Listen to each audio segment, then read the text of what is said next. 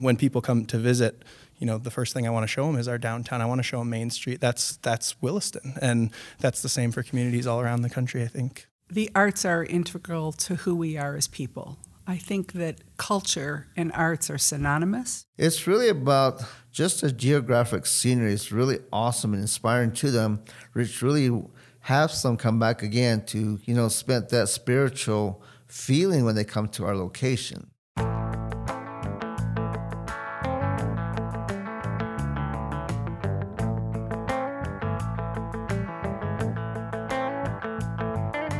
Hello, and welcome to Out West, the official podcast of the Western Governors Association, a bipartisan organization representing the governors of the 22 westernmost states and territories. I'm Jim Ogsbury, Executive Director of WGA. This episode continues our series about reimagining the rural West, the chair's initiative of North Dakota Governor and WGA Chair Doug Burgum. Each episode of this series will focus on different aspects of the initiative, examining challenges and opportunities in rural economic development, infrastructure, and quality of life in the rural West. Today, WGA Policy Advisor Laura Cutlip learns how developing a sense of place is integral to reinventing a rural community. Placemaking is an approach to development that capitalizes on local assets to create environments where people want to live, work, and play. For example, one asset shared by many communities in the rural West is a historic downtown or Main Street. David Lundeen is the executive director of the North Dakota based Williston Downtowners Association, which is dedicated to developing vibrancy in the city. Going all the way back uh, to sort of our founding as a city, our downtown district grew around the uh, the train station, which is really why Williston exists. Um, and so for a long time, it was the heart of the community. And then uh, the oil boom in the 80s sort of expanded Williston beyond downtown. And then uh, even the more recent oil boom um, really grew it a lot out of downtown. And so around 2010, some downtown business owners sort of got together and uh, realized there was a need to put more of an emphasis on our downtown district and work to grow to revitalize it and get people back downtown and really make it the heart of the city that it once was. So they met for four years, sort of a official, unofficial existence of the downtowners, and then in 2014 they hired their first director. 2015 they registered as a nonprofit for the first time, and uh, we've really grown a lot since then. We're um, we, we run a lot of events and we do various different things in the downtown. But yeah, I'm the third director of the downtowners. I got the job in April, so I'm still fairly new, uh, still learning as I go. But uh, yeah, there's been a lot of a lot of growth, a lot of support in the community, um, and we've really seen downtown begin to thrive again. So, why is a thriving downtown so important in the placemaking process? It's a lot easier to relate. Um, or feel tied to a downtown district than it is a strip mall by the highway or a uh, you know, a, a, mall or, or whatever it is, um, people have positive feelings associated with their downtown. You know, when you think about growing up, you think about going downtown and you know shopping with your mom or going to this restaurant. Or for us especially in Williston we have this beautiful old movie theater downtown still. So people have these memories tied to that downtown. And if you if you uh, let that die and you become spread out there's no real core community gathering place anymore. And um, not just for shopping and retail and things like that, but just a place to gather and be. Lundeen explains how the Downtowners Association helped bring life back to Williston by introducing the community to everything its Main Street had to offer. Uh, the Downtowners initially was a very event heavy organization. And so, what we've seen with the events, our Summer Nights on Main event is sort of our biggest event. And we, we do it over nine weeks in the summer, in July and August and we this year brought just under 40,000 people to our downtown district in a in a town of you know around 30,000 and uh, so you're you know over nine weeks we brought more than the population of our town to, just to our district. And uh, we find so often that there are people that have lived in Williston for a while and they're, oh, I've never really spent time down here. Like, it's great down here. There's great businesses, there's great shopping, there's really cool food. But if it weren't for our street dance summer concert series, they might, n- might have never stepped foot in, you know, it might be a place that they drive through on a cross street, but they never really think about going through Main Street. And so activating the downtown through events has been a lot of what we've done. And then, you know, business recruitment and things like that that we're trying to do more as well to not just support those who are there now, but let's fill some of those empty storefronts and bring in the right type of businesses that'll help us grow and thrive even more. In addition to improving the lives of long term Williston residents, the product of the downtowners' work has helped draw workforce to the region as well. The downtown growing and thriving as it has, we, we know that events of ours and just the downtown in general are used by oil companies, by different different organizations as well, different companies when they're trying to recruit people to move their families here. Well, you know, yeah, we have this great parks department and we have a great rec center and we have this beautiful downtown. We're right there amidst the rest of the amenities in the city. And I think for people like myself, who I, I only moved there in 2018, no, and I, it wasn't for this job either. I was moving there uh, to work at the high school and knowing that we had this downtown that was active and there were things for my family to do and a place to go and be a part of the community was a huge reason why we felt comfortable moving to northwest North Dakota to a town I had never heard of before. So uh, it's been it's been a huge positive for me and my family, and I know uh, others that have moved recently or even a little bit before me. But the downtown being uh, a a healthy downtown has been a huge part and why it you know why it's a community people want to move to and are willing to stay in.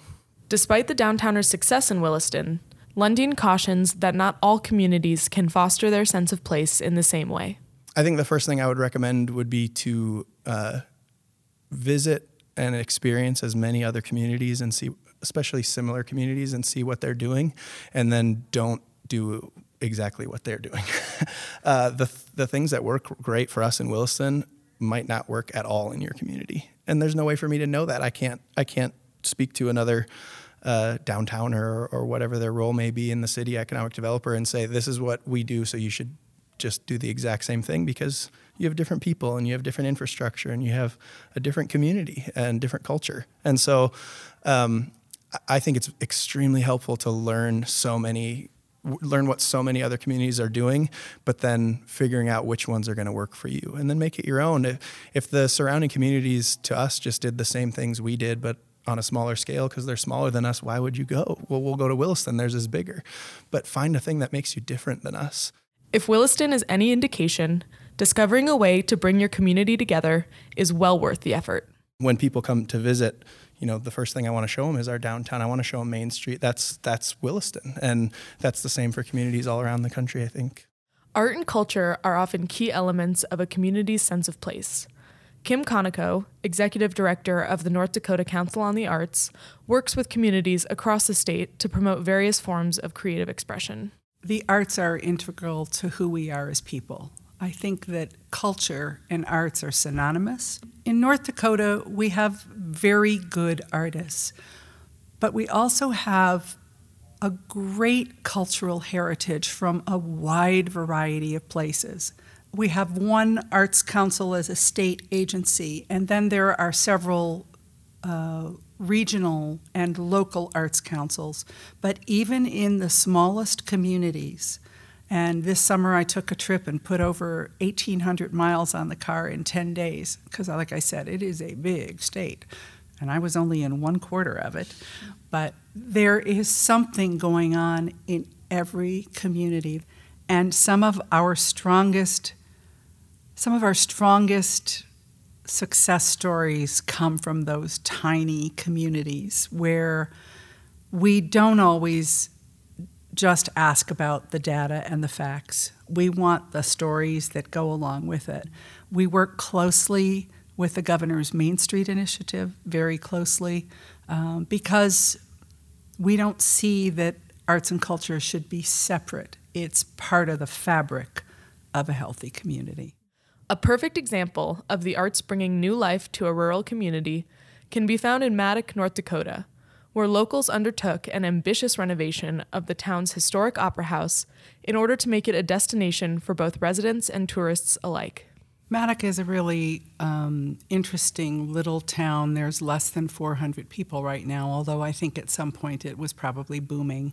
Uh, the, op- the building itself first stir- served as a shop and mercantile kind of an of a place. It's a two-story building. The structure was very sound, but it had really fallen into disrepair, especially with a leak on the roof.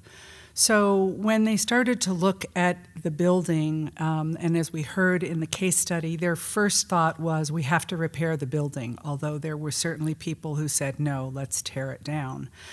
What was interesting was in those conversations, uh, which were uh, 2007 to 9, that it became clear that there was a need that had to be met for the community.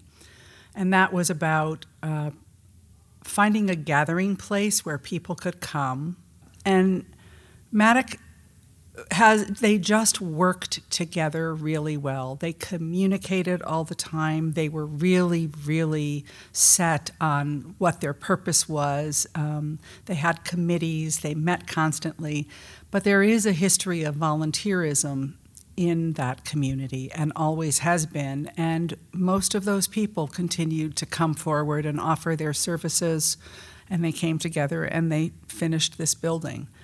They had a grand opening in July of 18, and they have not stopped. Uh, when I was there over the summer and visited for my first time, my jaw was on the ground both by what they had accomplished the young people that are now active on their board of directors, which I think is a wonderful mix of generations, um, passing on that caring, and uh, those people want to stay in the community. They don't want to leave because they have everything. And the number of people from the community that came into that building. They were, the, the traffic was constant. It's a hub. Uh, tourists stop there. There is no place else to stop. But North Dakota is a big state. It's fairly flat, and the towns are pretty spread out. So it's kind of a jewel. It's a pretty amazing little place.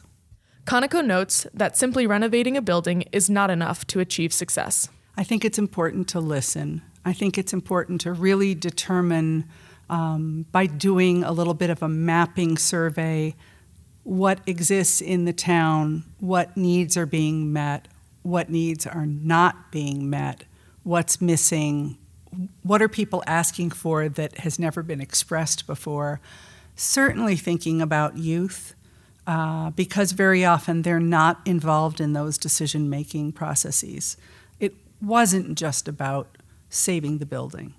It couldn't be just about saving the building. So I guess I would say that that's true of any project. It, it has to have a purpose, it has to have a life uh, in front of it, and it has to be able to be sustainable. Cultural history and the West's unforgettable landscapes can also be leveraged to attract visitors and bring tourism dollars into a community. Melvin Juanico, operations manager for the Sky City Cultural Center and Haak'u Museum in New Mexico, explains how tourism has become an important asset for the Acoma Pueblo. Acoma Pueblo is considered to be one of the oldest continuously inhabited community in North America, dating back to 1150 AD. So we're all about the living history we're still surviving um, what our ancestors went through when they were invaded um, back in the early 1500s. But again, it's living history about the preservation of our culture, our tradition, and most importantly, our Acoma language. So, with that being said, when people come out to visit us, well, as part of our tourism program, we also have job opportunities for our own local people, our own Acoma people. Although we may not have a large, you know, group of employees, um, peak season around maybe 25, our low season um, in the winter months about maybe 11. But even at that, it does serve as job opportunities for our own Native American people because that's who we will hire because again, that's who we are. In addition to authenticity, one of the many draws of the Sky City Cultural Center and Haak'u Museum is the natural beauty and spirituality that the area possesses. It's really about the geogra- geographic location. Okay, when people come out, they love that beautiful drive. And just listening to the folks, even at the local level, that bring out family members, relatives, friends to visit with us, it's the experience they've already had in the past just taking that drive out once they get off the reservation, just the rock formations, the color formations, just the geographic scenery is really awesome and inspiring to them, which really have them come back again to, you know, spend that spiritual feeling when they come to our location. People are fascinated by the fact that we are a peaceful people. We are a welcoming people. And I have to mention this. Um, This year marks five years in a row that we received the Certificate of Excellence from TripAdvisor. And again, that's based on our hospitality that we offer to our visitors. We want people to be welcome. We want people to get that ultimate experience. And I guarantee you, nine out of 10 times when you ask a customer or a visitor, how was your experience there? And the response was very spiritual. In order to promote tourism opportunities, Juanico's advice for community leaders is to form partnerships with outside entities whenever possible. So there are different tourism programs around the state that are very supportive of who we are and what we do. And that's why I recommend other um, tribes that are trying to get into that tourism program mm-hmm. to seek assistance at the state level 1st mm-hmm. you know, and identify that this is what we want to do. And again, there is and can be funding available to different resources. But the whole idea is with partnerships, not only would they be able to represent you, you in return can represent what they have to offer because I can guarantee every part of the state has some sort of historic resource altogether. There's, there's something valuable about New Mexico or anywhere in the United States, but it's a matter of how we want to identify how that's really important and how that can be as a resource, not only for us, but our younger generation, our future. To conclude, Melvin succinctly explains the importance of having a sense of place.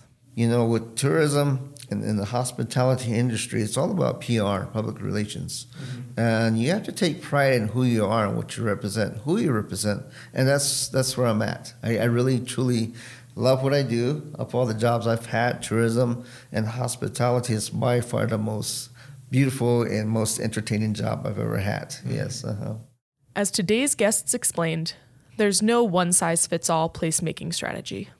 There are, however, many successful examples that can be used as blueprints to help revitalize communities across the West. Thanks for listening to this episode of Out West, presented by the Western Governors Association. To learn more about Governor Burgum's Reimagining the Rural West initiative, please visit westgov.org/initiatives. And be sure to join us next time when we'll talk with a trio of experts about the types of partnerships that can lead to prosperity and success for rural communities.